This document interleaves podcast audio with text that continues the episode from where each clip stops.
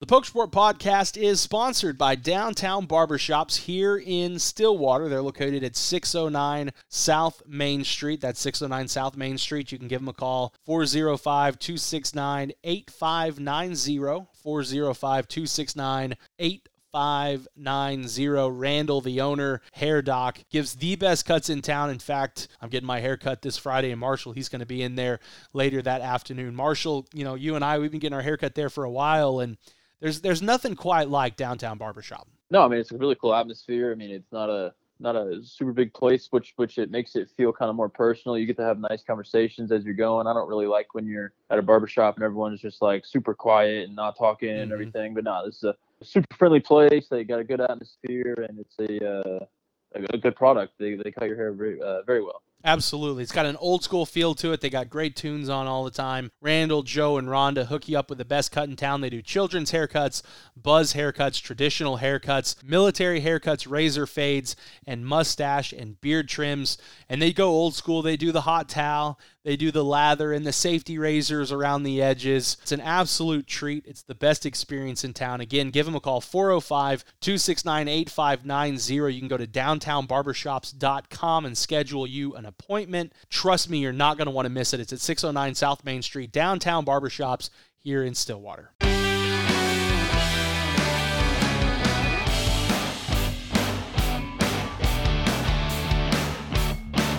Welcome into the Pokes Report podcast. My name is Zach Lancaster alongside Marshall Levinson.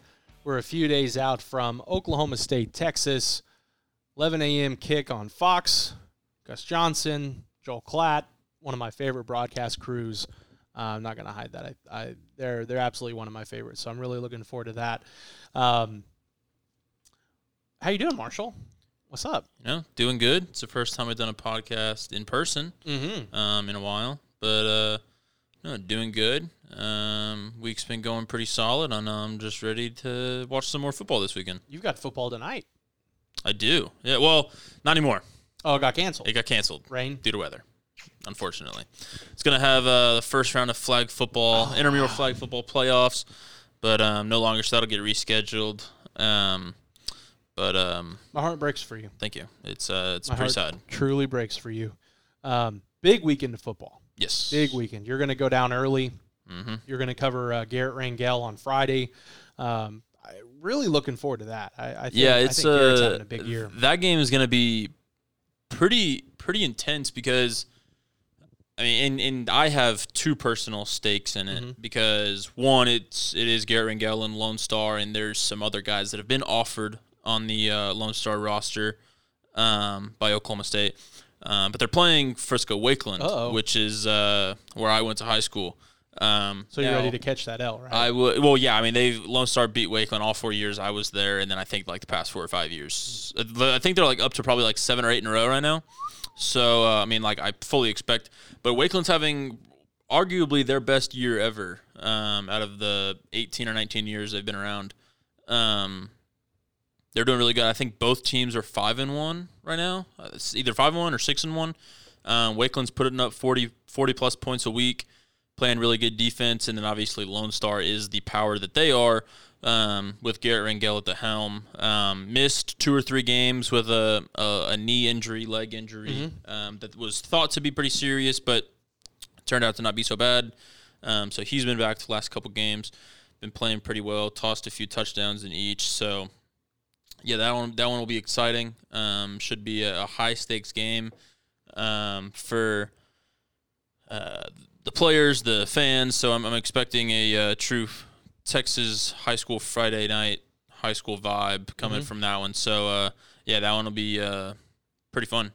We're starting to get into it. I mean, we yeah. had a, a, pretty big game against Ollie Gordon, and and I, I don't know what the Texas weather patterns are, mm-hmm. but it, but it seems like in Oklahoma, once it's once it's no longer like 90 degrees for an entire game, yeah, it, it starts to feel like football. Yeah, no, it's definitely. Um, and I don't I don't know why this is, but when I was at Ollie's game the other day, that one felt more like a uh, felt more like a, a t- true Friday night high mm-hmm. school football.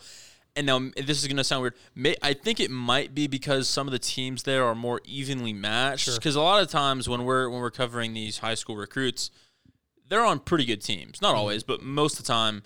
And I mean, you think about like Braylon Presley, like yeah, it might be you might be going to watch a Bixby versus Choctaw, which is supposed to be number one versus number two, but you realize ten minutes into that ball game, It it, ain't. it ain't much of a ball game. Bixby wins that seventy to seven, right? So, um, and I mean even Ollie's team won forty two to seven, but uh, or sorry, forty two to yeah, forty two to seven. Um, but even then, it just kind of it kind of feels different. I'm sure it's part of the weather and um, some of these teams are five, six, seven games in, so they they really know what what's going on or approaching um, kind of playoff esque football. Um, some teams are starting to shape into to what they uh, whether they'll be in playoffs or not. So um, and that will be exciting. I think that's the most exciting time in Texas for high school football is is playoffs. Um, so. Uh, I'll be down there for quite a few of those games, and we'll we'll have um, I think pretty much all of our um, DFW uh, commits um, in the playoffs. Mm-hmm. So at least as of right now, so that'll be pretty exciting. So before we dive into to OSU Texas, mm-hmm. I do want to talk a little bit about Ollie Gordon. Yep. Because I, I've I've heard the past couple of days like, well, he's good, but he's doing this against teams that don't really matter. Mm. You know, he's he's not facing Division One competition. You've seen Ollie Gordon play a few times. I haven't seen him in person, but I've watched I watched a lot of tape. Yeah. You get the you know a lot of people are like well we we heard how good spencer sanders was going to be at O and and that's fair i'll I'll, Mm-hmm. Right. I'll accept that but i ollie gordon is a guy like he might play a little bit next year Yeah. but his so- his either his redshirt freshman year or his sophomore year Yeah. ollie gordon's a real deal No, yeah. And I mean, like, yeah, when you, some people might have the, the, um, kind of the take or the, the point of view or whatever, like, yeah, well, he's not playing college teams. He's still playing high school players. Yes, but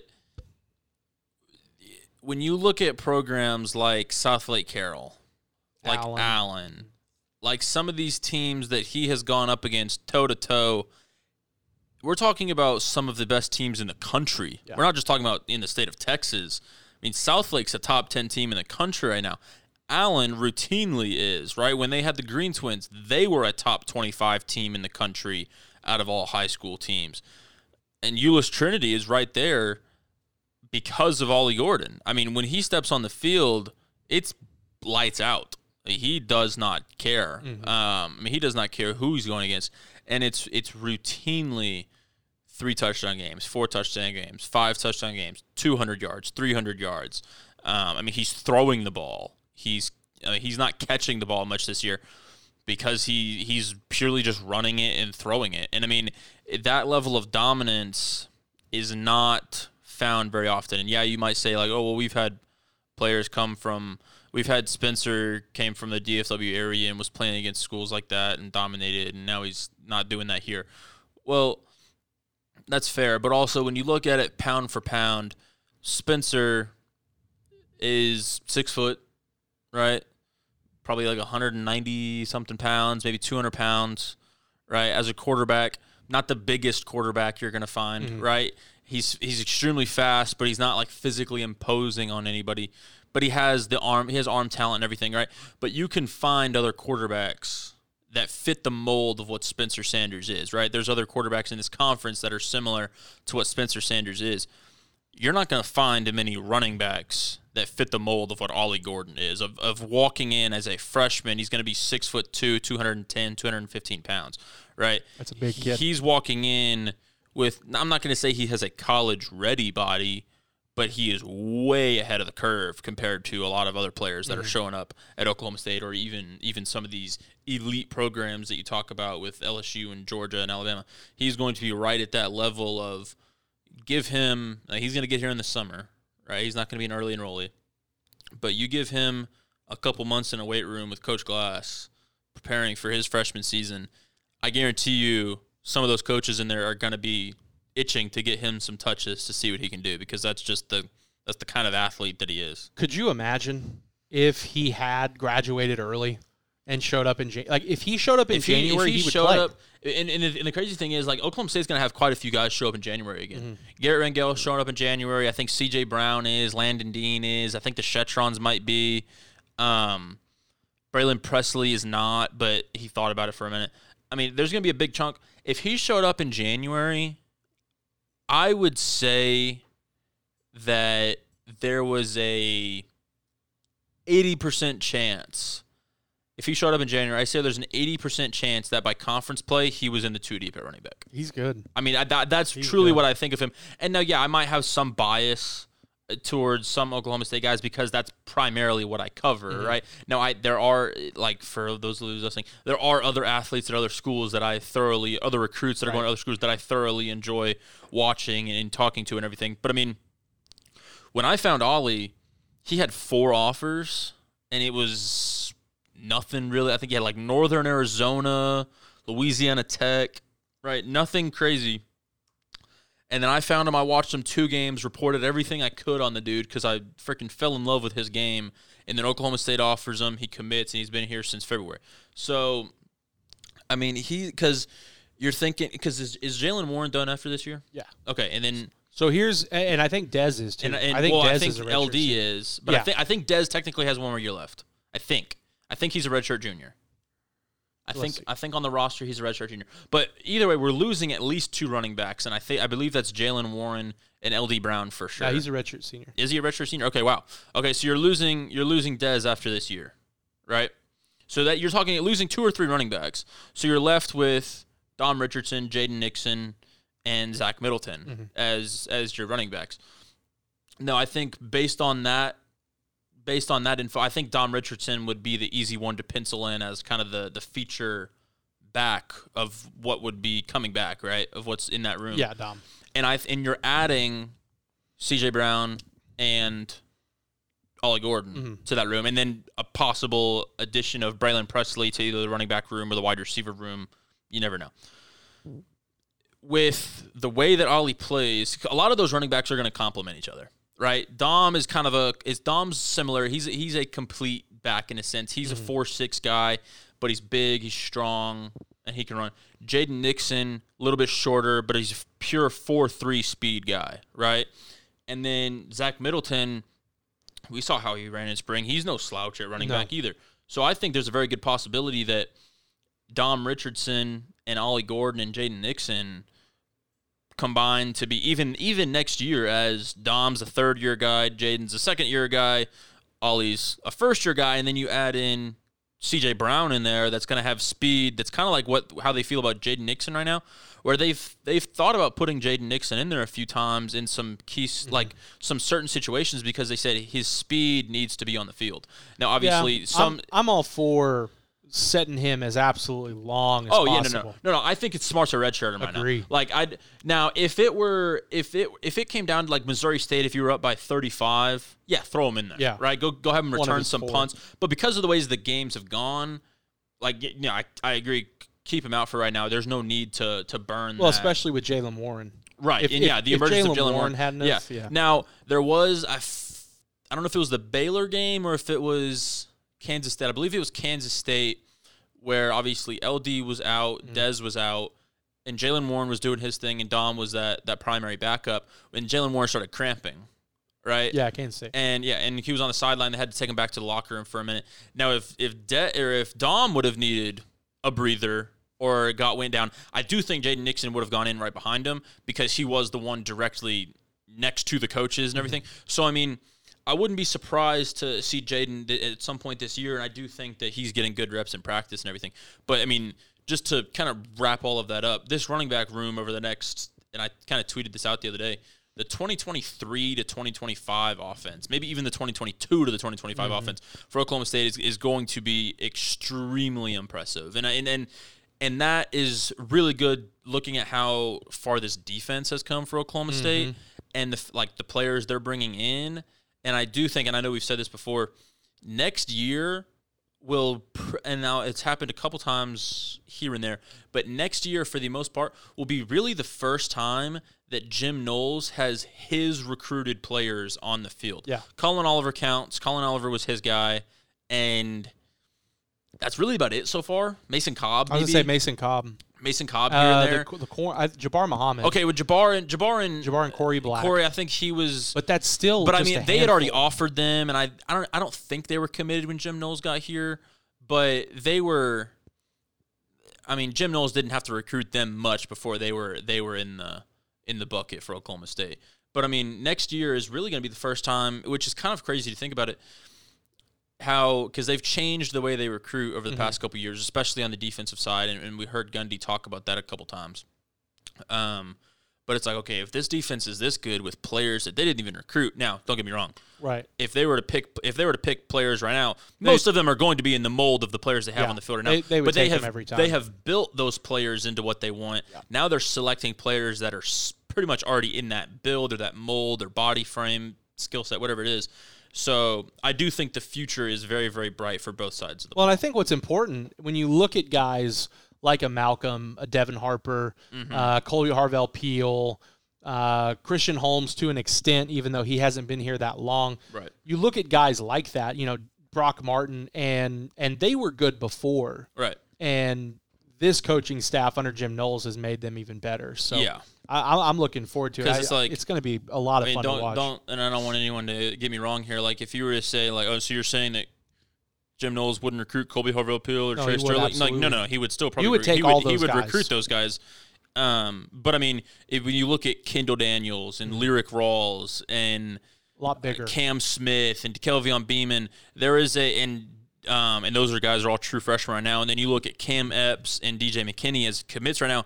There is a distinct difference in what those players are to what Colby Harvell Peel and Trey Sterling are, and you can see it visually. Yeah. They are bigger. I mean, Cam or Colby and Trey are at max six one, maybe six foot, six foot one.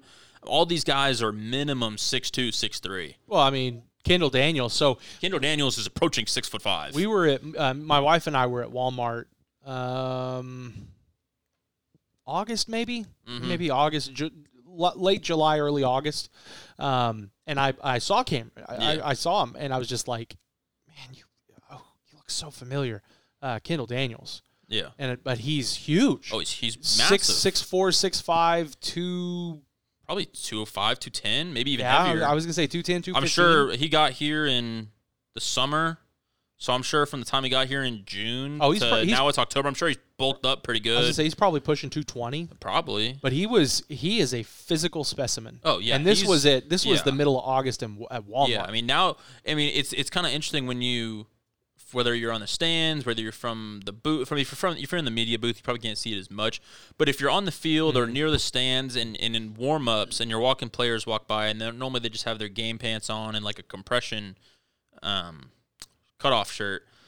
I mean, you can see the tone that even the freshmen have in their in Mm-hmm. like with their bodies now, where they may have come in. I mean, and Jaden Nixon's a prime example Yeah. because I knew him for two years before he got to Oklahoma State, right? Because he went to Lone Star. Um, like my girlfriend went to Lone Star. I've I've known Jaden for a while. Like he was, I mean, he was as you would expect. He was a five foot ten running back, was pretty thin, and he was a speed guy. He was a track guy, so he wasn't bulked up by any means. Now, I mean, he has kept his like four three speed, but that dude's rocked up now. I mean, he's he's built. He's got his arms toned. I mean, you can see the muscles without him even flexing, and that's what Rob Glass does to these dudes. Is he builds them up quickly and gets them game ready in an instant. And I mean, that's why. And I had a conversation with uh, Coach Waz on the sideline when he was at Ollie's game. I asked him, I was like, "How long? How long do you think until Ollie is college game ready?" He goes, "You never know. Like, there's no, there's no telling." And he especially was like, him. It, uh, uh, uh, I still can't like him showing up in January. I know it's I know it's not going to happen. Yeah, he- but like my yeah. God, and it's for a good reason. I mean, he uh, he's extremely close with his mom, Mm-hmm. and he kind of wants to have a those few extra Oh, months with his for family. sure. I, I don't fault him at all. It's like yeah. what Gundy said with uh, Collin Oliver. yeah, You know, he was like he was he he was taking 200 reps throughout the spring when he should have been at prom. yeah, you know so i don't, I don't i'll never fault a guy um, because I, I mean, I went through my senior year in high school and I wasn't a D1 athlete that had the opportunity to graduate early. Sure. but but that spring is, is is a lot of fun. It's really important. But you get him an extra six months with Rob Glass. yeah. I mean, which I mean, he's. And I'm sure that whenever he signs that dotted line in December, Oh, the first thing they're doing is sending him over that fat booklet of workouts to get him ready Absolutely. that he's going to be busting his ass in the Trinity weight room Mm-hmm. doing. Um, so they'll make sure that he's not coming in Yeah. like weak or anything. And, and I mean, he's already a physical specimen, so I don't think it'll take him very long to get game shape ready. no, not at But all. Um, I yeah, this this is a fun recruiting class, and it's you know it- we talked about it a little bit when we recorded last. Eh, there hasn't been a lot of activity when, it, when it comes to recruiting. over the past since probably like early July. Yeah, and and and it, because of that, it kind of this this class kind of goes by the wayside. You know, it's kind of like Mhm. out of sight, out of mind. But when you really dig into it, this is going to be one of the better classes. Well, the reason I mean, the reason they've kind of been a little bit I don't want to say slow by any means, but quiet in the recruiting thing is because they locked up so many important guys Absolutely. so early, right? They didn't they didn't have to grind out the the recruitments of your your future quarterback. You didn't have to grind out your recruitment of your two future running backs or three or four of your receivers and um, I mean you had because right now you've got your future quarterback in Garrett Rangel. You've got two staple running backs in C.J. Brown and Ollie Gordon. you got your top receiver. You've got your top receiver in in Talyn Shettron, and you've got his brother playing tight end or jumbo receiver. So you've got him in Tabry Shettron. Plus you've got um, two in-state guys at receiver with uh, Braylon Presley and Mason Gilkey, and um, I mean you've got a D lineman that you really like in Jaleel Johnson from from in-state, and um, and I think that has been, and plus you have a linebacker from just down the road Yeah. at Stillwater High Gabe and Gabe Brown. Brown, and you have they weren't going to take many defensive backs in this class because they took so many last year that they really like. So you've got Cam Epps and DJ McKinney locked up. None of those guys are budging. Like they're not. They're happy with where they're at. And I know every time someone sees, it, it's kind of funny how fan bases work. Every time we tweet out a, a highlight play from Ollie or a highlight play from Garrett or whoever it is, they're like, "Are you sure he's committed? What if what if Alabama comes calling, or what if Georgia picks up the phone? Like they're not going anywhere, right? I mean, these guys are these guys are locked in. Ollie was just telling me the other night how he's preparing for to get to Stillwater in, in the summer and like what he's doing and everything. So, um, I mean, now it's just time to land some offensive linemen. And, And- maybe and maybe another defensive lineman, which we'll talk about those because there's there's a defensive lineman committing on the 31st that I think Oklahoma State has a good chance at, and there's an offensive lineman committing on the 18th Yeah. that we think offense that Oklahoma State has a good chance. and that's where I wanted to go with because Tyrone Weber put out a, uh, a cryptic, I guess you could say. Uh, he just says October 18th, crystal ball question mark. at. Right. And then I Um, don't know if you saw today his uh, most recent tweet where he tagged Hayes Fawcett um, and said it's time for those of you that do not know who Hayes Fawcett is. He is the most popular and number one um, graphic designer for commitment um, graphics for high schoolers. So and and Tyrone Weber, uh, you also look at the size of offensive linemen that that Coach Dickey and that this Oklahoma State staff is going after. He fits that mold of you know because you go back a few years and and there was some size. You know, like Hunter Anthony was probably the biggest guy they had gotten. I think Hunter was six six six seven. Uh, but but other than that, you're looking at you know six two, six three, six four, and the past couple of classes they're going after six seven, six eight, yeah, six they're nine. they're being deliberate with the type of people they're looking for. Yeah, they're going after some big guys, and, and Tyrone Weber fits that mold. And um, he took an official visit a few weeks ago. Uh, I believe it was right after the Baylor game, the third and through the fifth, which is funny because he wasn't here for the Baylor game because he had football, uh, so he didn't get here till later on. Uh, he goes to Missouri the week later, so uh, probably going to be between those two schools. I like Oklahoma State's chances. Yeah, I do too. Um, I, I think they've got a pretty decent shot at Landon Weber, and and I mean he's the, you know what, the third, second or third overall JUCO prospect in the country. The Yeah. the first or second, I think the second offensive tackle prospect Mm-hmm. out of JUCO. I mean, this is a big get. You know, Oklahoma. You go back a few years, and, and Oklahoma State will land a, a solid JUCO player, but it takes them about a year, a year and a half to develop. Tyrone Weber's the kind of guy that can come in and and I don't want to say be a, a day one He's starter. not necessarily a plug and play. No, but he's he's a guy that shouldn't take a year to No, like. I mean he's a he's probably a couple months get his body right if it's maybe just tune him up a little bit. And that's Yeah. probably that's probably the type of prospect Tyrone Weber is going to be is more of a tune-up than a, a rebuild, right? Mm-hmm. Yeah, because a lot of times you you have a JUCO guy come in and like they're in a little bit of shape, but not really. Well, you have the- to either build them up or shut them down. Perfect example, and it's it's not his fault, but Caleb Etienne. Yeah, not his fault at all. I mean, He hadn't played in two years. And, in Austin Jarrard is in the same boat. Yeah. You bring in two JUCO guys this past year. I'll tell you right now, if they if they had played, like if, oh, if their be, season be on the field right now. if their if their seasons hadn't been canceled due Yeah. to COVID, they would I have. mean, there was no playing. there was no JUCO season in 2020 Mhm. due to COVID. So the last time these guys played competitive football 2019. was 2019. So you're talking about two years, and none, I mean, even if you had played, the jump from JUCO to Power Five It's pretty big. is a big jump, and you're talking about a guy that hasn't played in two seasons, well, a season and a half at that point. They're going to have their struggles, whether it be mental, physical, or technique wise. So, I mean, luckily, if you do land Weber, this is a guy that has played the previous year. And, I mean, you're going to lose some offensive linemen after this year just due to age and graduation and everything.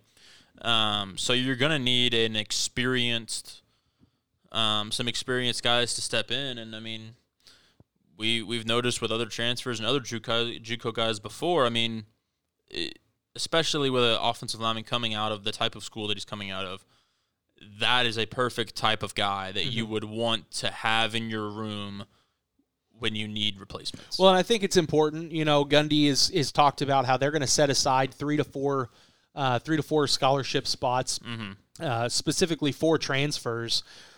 Don't be surprised if that's what they do. I mean, I, I don't think you know every single spot they set aside is going to go to an offensive lineman, but don't be surprised if they get in the portal and go and get a third year starter. Yeah, you I know, mean- who's ready to go. I mean, right now you've got you've got one high school guy in your class at offensive line.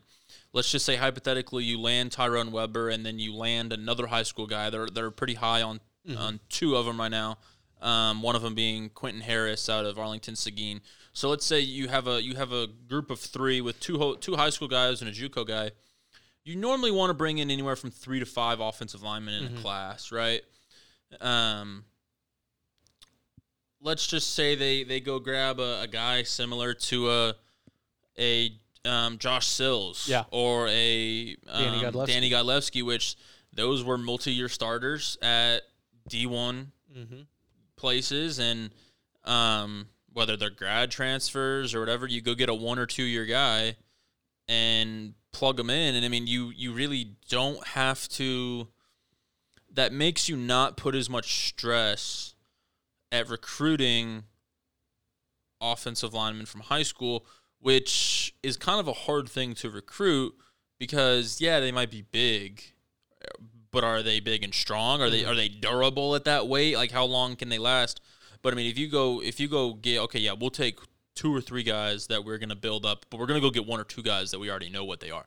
That's a pretty good approach of how of how especially Oklahoma State, but other places too, are gonna start approaching positions like offensive line. and that's honestly i would i would rather have that you know and especially especially with the ncaa coming out with their new rule where you can take an additional 10 players um beca- due to attrition and so i, I think that's going to be really important And especially now, there's the transfer rules that you don't have to sit out. yeah you like can you can if you can you can go you can make a lateral move and go D1 to D1 and if you're out of conference at least Mm-hmm. and and not have to sit. So I mean you can go get a guy from a from another Power 5 school um and the reason Josh Sills was eligible to play immediately is because I believe he was a graduate transfer, yes right? So you can go and then he had a covid year Right, and then you have COVID. So I mean, um, even if a guy does make a lateral move and is not a graduate transfer, if he's coming from anywhere else in the country other than the Big Twelve, he can play immediately. Yeah. So um, the coaches always have those in their mind, and I mean, that's why I think like okay, they missed out on on three or four, maybe even five offensive linemen during the regular recruiting cycle that they would, probably would have liked to have, but when you talk about Plan Bs or a kind of a second second go round. Um, I think they're perfectly fine with landing transfers Agreed. in in, in this uh, in this scenario. Absolutely. So we look ahead. Uh, Oklahoma State, Texas, like we had said, 11 a.m. kick on Fox. Uh, this this is a big game. I, I don't Yeah. know what Texas team is going to show up. Are you going to get a, a motivated? We just got our ass kicked, Texas, and we can't lose another game. You know, I mean, I there aren't many 28 to seven leads that you see blown. Yeah. that that result in a 55 to 48 I loss. mean, not only that, they, they blew really two big leads in Yeah. this one because they blew the first quarter lead and they blew a third quarter lead. They were up by like 21 in the first and 18, I think, at halftime or something Mm-hmm. Yeah. like that. yeah, Um, but you look at you look at this Oklahoma State team; they're going to have a lot of depth back.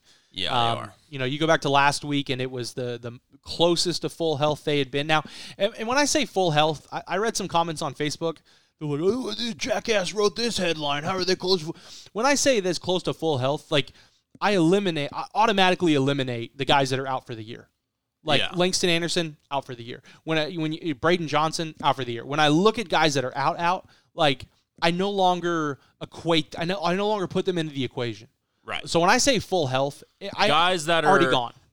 eligible, eligible to to, participate Yes. at the time, Yes. given their s- specific scenario going on in their their life. So this is even closer because Yes. you know you go back to game two when Spencer comes back, nearly no receivers.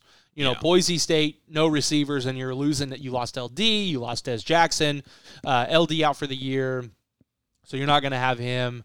Um, but you look at the defensive side of the ball, you know, you're already without Trace Ford, and then you go forward a, a game and you lose Brock Martin in the middle of the Kansas State game, and Tyron Irby's been out. Well, Brock Martin most likely going to be uh, be back this week. Uh, Tyron Irby should be back. Des Jackson should be back. You get Blaine Green back. This is going to be as close to full health as uh, as Oklahoma State has seen all year, and I think obviously more weapons. We saw what that did for Spencer. You know, having Tay Martin back that was huge Right. for him. You give him another receiver. You give the the, the defense. I, I think for me the the depth is most important on that defensive front because you have guys like Jayden Jernigan, Israel Antwine, Brendon Evers, Tyler Lacy, but then you throw Collin Oliver Right. into the mix. And Collin Right. Oliver was the PFF freshman of the week last week and had a monster game against Baylor and, and really filled that role. So you throw a guy like Brock Martin back into the mix Mm-hmm. against Texas when you're going up against arguably, prob- I would say probably the best running back they're going to face all year. Oh, absolutely. Yeah, I mean, and Bijan Robinson. Yeah, Bijan Robinson's a stud. It's it's huge that you have uh, a, a lot of those guys were they probably could have suited up for Baylor, but you give them another week and a half to prepare and, and relax and get their bodies right. yeah. This this bye week came at the right time for Oklahoma State. Yeah, I mean, when and kind of go back to your like even the guys that are coming back or not. When you say hundred percent, like no, they're are they at hundred percent health? Well, no. like 93. It- yeah, is Brock Martin at hundred percent? No, About as but are they as they are they be. at the point where they can give full effort on the field? Yes, that's what matters, and especially, I mean, the the the players that you're getting depth back at are the positions that you're going to need depth to beat Texas, right? And now the the two, and this is kind of my personal scouting report of Texas because there was two main things that I I noticed or I took away um, from from the Texas OU game, right? The main thing I noticed was, and this is this was not necessarily something that I only noticed this game. Texas only has one receiver, Yeah. right? And they've lost another one. Xavier Worthy. I would have told you the other day that they had two, one and a half, but Jordan being number like the number two being Jordan Whittington, but I don't think he's playing against. He's Oklahoma not. State, He's out. Right? Yeah, he's out. He screwed up his shoulder, clavicle. Uh, he's got surgery. Yeah, so he's done. Yeah. Do you know? Off the, I mean, you might have the numbers in front of your head. Do you know who their next leading receiver is? Uh, Joshua Moore. I'm just looking at the OU Kind of. stats. It's Bijan Robinson. Is is technically on the season is their next leading receiving yards. Mm, okay. Re- out of receivers, yes, it's Joshua Moore who has 14 catches this Offensive year. players eligible to receive Yes. passes. It's Xavier Worthy who has 24 catches for 514 yards. Right, good with six touchdowns, having a fantastic freshman. Well, season. half of that came last last yes. week. And he and he's had flash plays. He had a couple against Arkansas that I think were pretty good. Mm-hmm. Um, but I mean, Jordan Whittington, I think coming into this game was the leading receiver. Coming into OU was the leading receiver. Um, and Jordan Whittington is not even really a receiver. When he got to Texas, he was like partly linebacker, partly running back, kind of offensive weapon that has been playing receiver. I think that is, in my opinion, the biggest key for Yeah. this game the Texas or the Oklahoma's defense, the Oklahoma State defense has two people to pay attention to. Two. One is Xavier Worthy, the other one is Bijan Robinson. In my opinion, Casey Thompson is not going to beat you by himself. Casey Thompson, in his games, and I'll read you some of these these stat lines. Even though Texas has scored big numbers against some of these teams, um, I mean against TCU, he was 12 of 22 for 142 yards, one touchdown, one interception. Nothing, nothing crazy there, right? Um, against Rice, 15 of 18, so a good, good completion percentage, but only 160 yards, two touchdowns, one interception. Good numbers, Yeah. not great numbers. And against Texas Tech, 18 of 23 for 303, five touchdowns, one interception. Fantastic game. And then OU, 20 of 34, 388, five touchdowns. When their offense is clicking, he is. But if you take away just one of those components of Xavier Worthy or Bijan Robinson, I think you have that Texas offense on the ropes. Well, and this this is a really good defense. That- that's my point. Is Oklahoma like State's this will be the best defense that Texas plays. Oklahoma State's given up just 91 rushing yards Yeah. a game. OU held them to 128 last Exactly. week. Now Bijan had 137. Right. Which I mean, in comparison for what Bijan normally is doing, That's low. that's a pretty good number. It's hold I- Bijan Robinson. and I and I, I said this today on my on my radio show on Triple Play Sports. Bijan Robinson's going to get his numbers. Like he's Right. probably going to get 130 yards. Like he's he'll he'll. I told someone earlier if you hold Bijan from anywhere from 110 to 140 yards, Oklahoma, Absolutely. Oklahoma State wins the game. Yeah, absolutely. And I but I will say for me the most important thing is the Oklahoma State defense. Yes. Uh, the if if you can if you can hold him, you know, like you said, 110, 140 yards. But if you look at the other side of the ball, Texas gave up 339 yards on the ground. Yeah. So that was where my other set. Cause I have two keys to this game. One, make Texas one dimensional. I think you make Bijan beat you. Mm-hmm. Agreed. Now that's kind of a tall task because Bijan is really really good. He could beat you. right? He he can beat you. I don't think he can beat Oklahoma State. That defense is too good for one guy. Even though Bijan is has a has a claim at being the best running back in the country, right? Agree. And he's going to be one of those guys that over the next two seasons is going to be in the Heisman talk 24/7 even as a running back, right? Stud. Should be right now. oh goodness, Excuse Yeah. Me. Number one running number one running back coming out of high school, proving why in college. Easily one of the best in the country right now. Stud, right? But if you take away Xavier Worthy, They're nothing. Oklahoma At State- least right uh, now. The Texas offense is is only Bijan. Yeah. Right? And I don't see that necessarily changing because Jordan Whittington is out of this game and the other receivers are you only have one other actual receiver that has 100 and- over 100 yards on the season. The next actual receiver has 3 catches for 48 yards. They are very very specific in what they do. If you take away one of those, I think they're done on offense for their defense, the number one thing that I noticed when they were going against OU, when OU started to speed up their offense, Texas could not hang in there with them. They were gassed. The Texas defense, just the way I don't know if it's a personnel thing or a conditioning thing, I don't know what it is, but the way that Texas defense is built right now, they cannot hang in with quick tempo offense. Mm-hmm. And that's what Oklahoma State does. Oklahoma State has one of the quickest offenses as far as moving up and down the field. They're they are a no huddle. They are a get up to the line. We'll call the play, snap it, let's go. I think Oklahoma State comes out. At least what I think they should do is come out like you have been.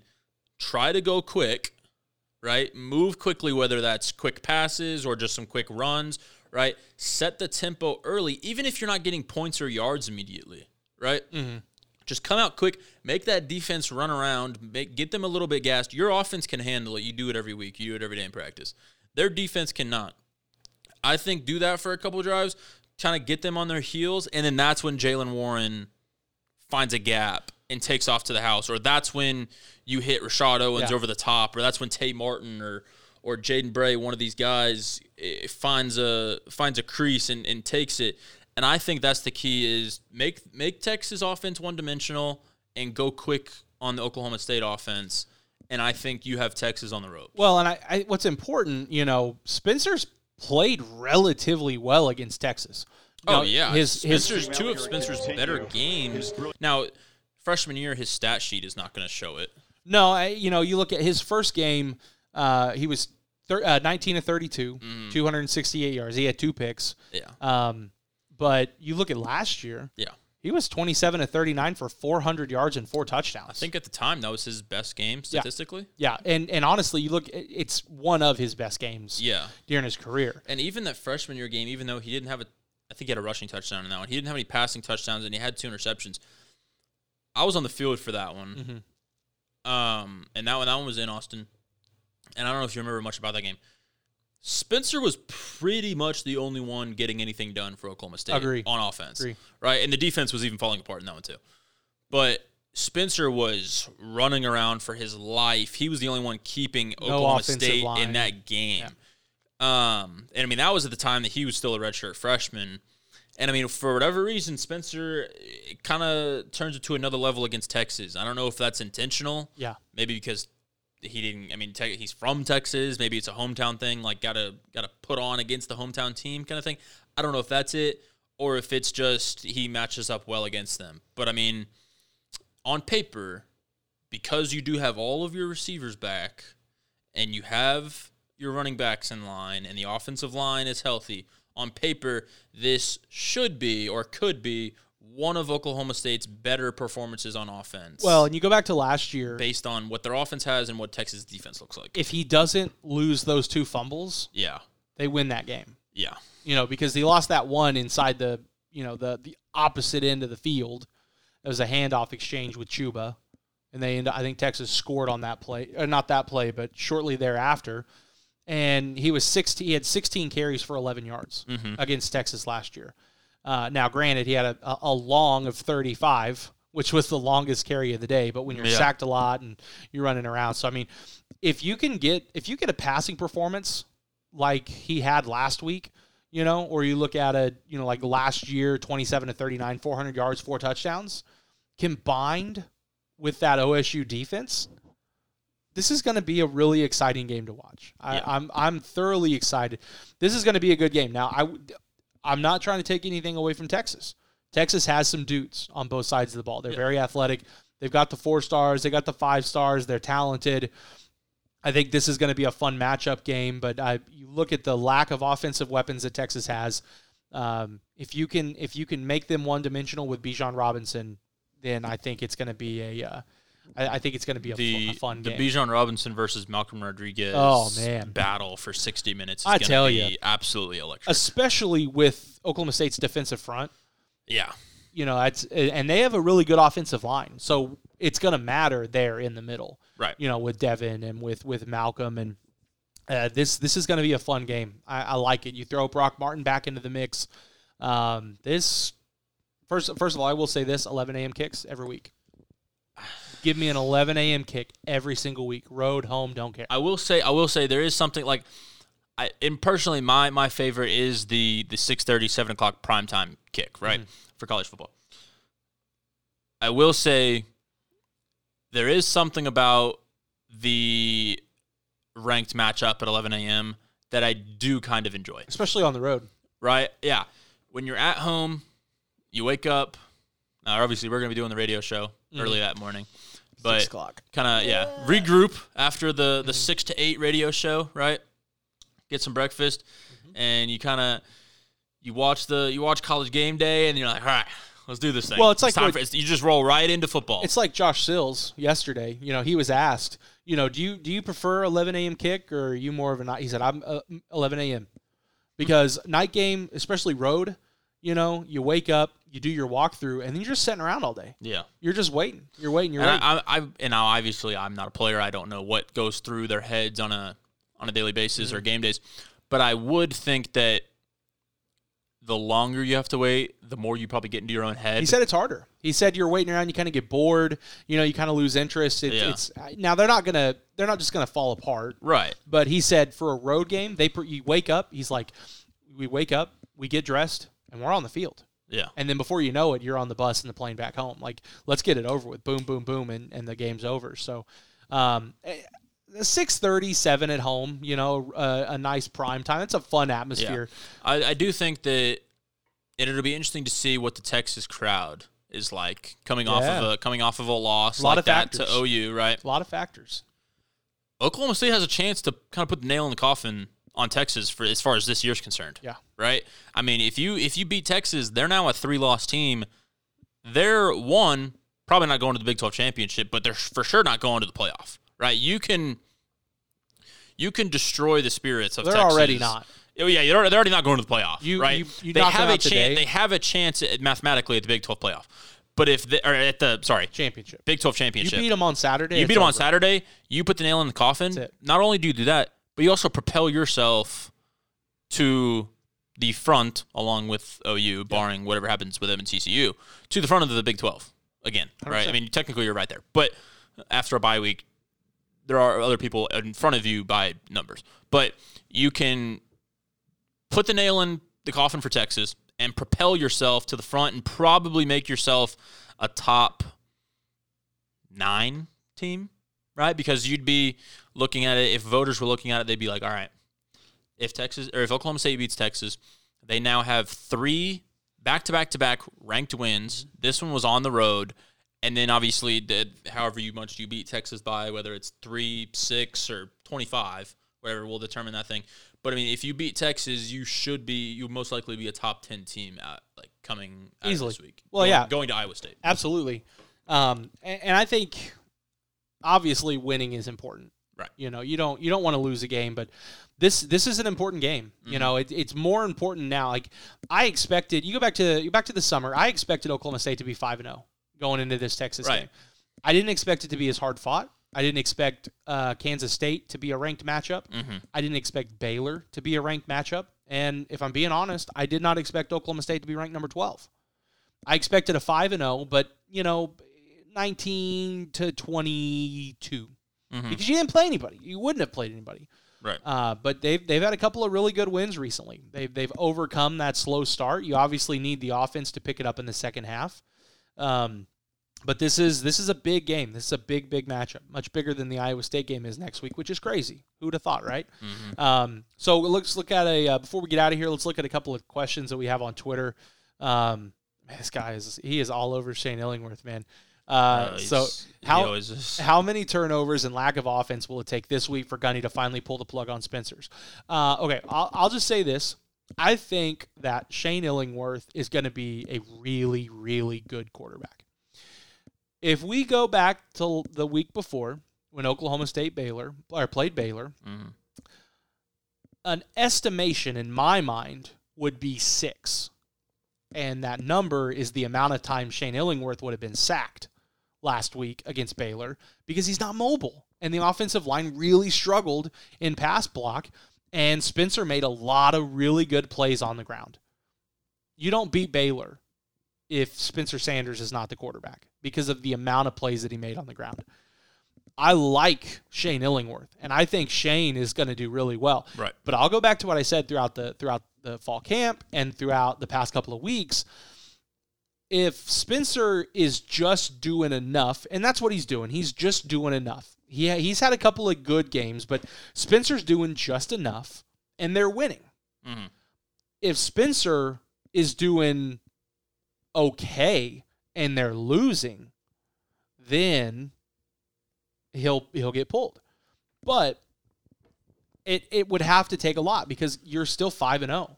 Yeah. You, you've done enough to to win those ball games. Now, if they go out there and and he has two two interceptions and two fumbles against Texas and and he just looks awful and you can't blame the offensive line, then he gets one more game against Iowa State. Right. And if he doesn't turn it around and he plays similar, then then I don't think you can afford to keep him on the field. But I don't. It's it's it's not going to be this week. There- No. This will this week will not determine. And honestly, I'll I think Spencer's the starter for the rest of the year. I agree. I mean, I think for a couple reasons. One, I don't think because you would have to have a just Monumental abs- collapse. monumental collapse of Spencer Sanders for a change to be made there for two reasons. One, Spencer has shown that he can do enough to get the team there. especially on the ground. Right. That's And, been yeah. a difference maker. And yeah, I mean, he's shown that he can do enough. Now, I mean, and Eli Lederman pointed it out before he broke the broke the streak. But I mean, for the first time, Spencer Sanders went back to back games without throwing an interception Yeah. or, or turning the ball over. And let's be on. They he had three last week. They Right. won the game. Two of them were him. Right. One of them was not. A Right. little, a little high. One of them, one of them hit the hands of Rashod Owens and bounced up, but two of them were him. Right. But they still won the game. And I think that- that's important. that happened. He did not lose them that game. Exactly. So if you want to talk about your five and zero, if you go into a, a Texas game five and zero, the absolute collapse that would have to take place for Shane Illingworth to come into that game. Texas Tech 2019. When Spencer had like Yes. four interceptions Yes, and that is the type of game you'd have to see. seven sacks. But also at the same time, it in that first game, it like Shane did okay, he wasn't great. but it was he wasn't great. He had a, he had a good first two drives, three drives, and then after that, it was the defense. it was Shane didn't really do much of anything. Like they didn't score any points in the second half. Um, part, I mean, Shane had, from my just initial count of what I can remember, at least five. I would say egregious overthrows. Yeah. Right. Two of them, which would have been touchdowns uh, on the surface of things. Um, so I mean, yeah, is Spencer perfect? No, no one, no one's perfect, right? But is he at the moment what is better for the offense? Yes, that is, and, and I do think that will be the case for the rest of the season. It'll stay that way. So I mean, but will he remain loyal and let him scrape by another week? I There's don't- not going to be any scraping. I don't think there's gonna be any scraping. I do think sh- I do think Spencer will put a good product on the field. And if the But- offense, if the offense produces in the second half in any of the games this year, Yes. that's not a that's not even a question. Uh, if of whether or not whether he Spencer's a turns the ball over no time like zero times or three or four times a game if they're putting up points regardless and they're winning they're not changing that Yep, right i mean there's there are players in the nfl that are known for being turnover prone right but you're not going to take those guys out of the game they're your starting quarterback Well, and he Spencer's the second leading rusher on the team. yeah You're, you're not gonna you're not gonna I pull mean- the second leading rusher, and a lot of those rushes. You go back to the Kansas State game when he had that big thirty plus yard run again, and then he Yeah. fumbled out of bounds. Now, but if if Shane would have played that for Shane can't run. No, every, everyone all. knows that Shane is not going anywhere with his feet Ben- except for Ben- on the ground. Ben Roethlisberger, Right. If Shane would have came out in that game and connected on nearly all of his throws, not all of them, but like 75, 80% of his throws and put up big, big numbers, then you might be looking at a potential like replacement down the line if if there was a just cataclysmic Yeah. Collapse. But Shane didn't show that. Right. And now maybe that was just that day. Maybe he doesn't practice. Maybe he'd do it next time he's on the field. We don't know. But I highly doubt that a coach as experienced as Kasey Dunn and Mike Gundy and the rest of that offensive staff and even the defensive staff is going to say like, well, we're going to take this semi for sure mm-hmm. thing and put in this maybe maybe good quarterback. We don't really know what Shane is yet, right? That's not going to happen yet. So it'll be Shane. Well, Or, sorry, it'll be Spencer. It- Do not. It'll be Spencer. It'll be Spencer. and the thing about Shane though, he's only played like five games. You know, It- it- Spencer is what Spencer is. There, there's not going to be some monumental leap forward, you know, and and Spencer right now he is what he is, and I think he's going to stay that way for the rest of his career at Oklahoma State. Spencer has uh, what we get uh, right now is what we're going to get. Shane plays decent right now, but he still has some learning to do. Right. And when the job is actually his, I think Shane is going to be pretty solid. I think I think Shane's going to be lights out and and it certainly looks fun with the young receivers that they have right now and the young talent that they have coming up. So um, Spencer's the guy. I- I- the only way Spencer's not the guy is if he has a complete collapse in two games Or gets hurt. or yeah, or if he gets hurt. You know, it's going to take it's going to take more than just one bad game to pull Spencer, and they're still winning. Yep. So it is All what right. it is. Uh, the next one from uh, from you as well, um, Master K is sixty one.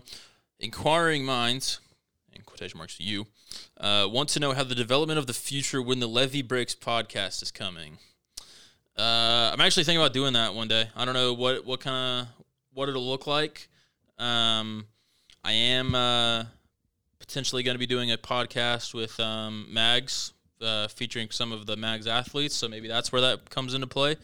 But um, we'll uh, we'll figure that one out when we uh, when we get there. But no, I do like the name when the because a lot of people outside of um, school, my the my close friends and family that um, know me call me Levy on a regular basis. So uh, we'll get there. There you go. Um, and then Kyle, uh, who is the next predicted commit, and how does our D fare against UT this weekend? Well, we, kind, we we kind of touched on a lot of the defense part. Um, just to put it f- shortly, I think they fare well. I think Fare they, well. I think they do well. Um, who is the next? Who is the next predicted commitment? Uh, I've got two names for you that I think. I mean, we've kind of touched on these at the beginning. Um, if I were to predict who the next one or two would be, I would go ahead and pencil in just on the way I feel about things. Uh, Tyrone Weber and Deshaun Brown. I do feel good about those, and those are the next two to commit in the next couple weeks. Um, so I, I do think that uh, by this time next month, both of those guys will be in this Deshaun Brown, in this class. hell of a pickup. Yeah, I mean, if they land him, which I, I have 100% confidence they will, because I really don't see a, a competitor for him right now. Um, he's he's a ball player. He he is he is very good at the sport of football. Um, so I do think that, that will be a big one moving forward that not a whole lot of people may pay attention to um, when he commits. But no, he's he's a stud. I like him. Absolutely. Any uh, any final thoughts before we uh, before we dip? Hmm. I will say this: uh, you have a Hulu account. Yeah. Have you seen Only Murders in the Building with Steve Martin, Selena Gomez, and Martin Short? I have not. Fantastic.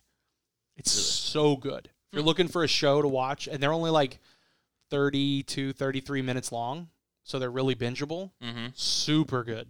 Only Murders in the Building on Hulu. Interesting. Real good. And then obviously season two of Ted Lasso wrapped last week. Super solid.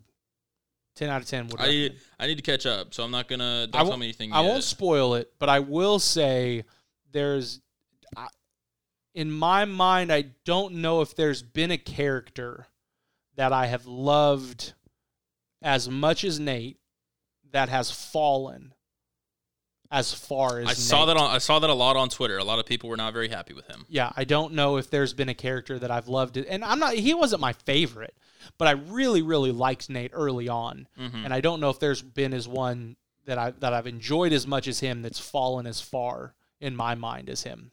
So, uh, do with that what you will. Um, it's been fun, you know. I, I I've I've enjoyed it. We we took a week off, you know. I, we had some stuff come up, but uh, it's always good to be back in the chair. Always good to be back on the mic. So looking uh, looking forward to this Texas game is going to be a lot of fun. I, I really think this is going to be a fun game, and and if it's not, well, then we'll talk and see if we can't record one on Sunday and try to Yeah. try to sort through it all. But uh, this has been the Pokes Report podcast with uh, Zach Lancaster and Marshall Levinson. Be sure to pick up a Pokes Report premium subscription. We're gonna have a lot of really really good uh, recruiting content coming your way over the next uh, next several months. So we're really starting to get into the heart of it. So be sure to pick up a premium subscription to pokesreport.com. For the Pokes Report podcast, I'm Zach Lancaster. That's Marshall Levinson. We'll talk to you next time here on pokesreport.com.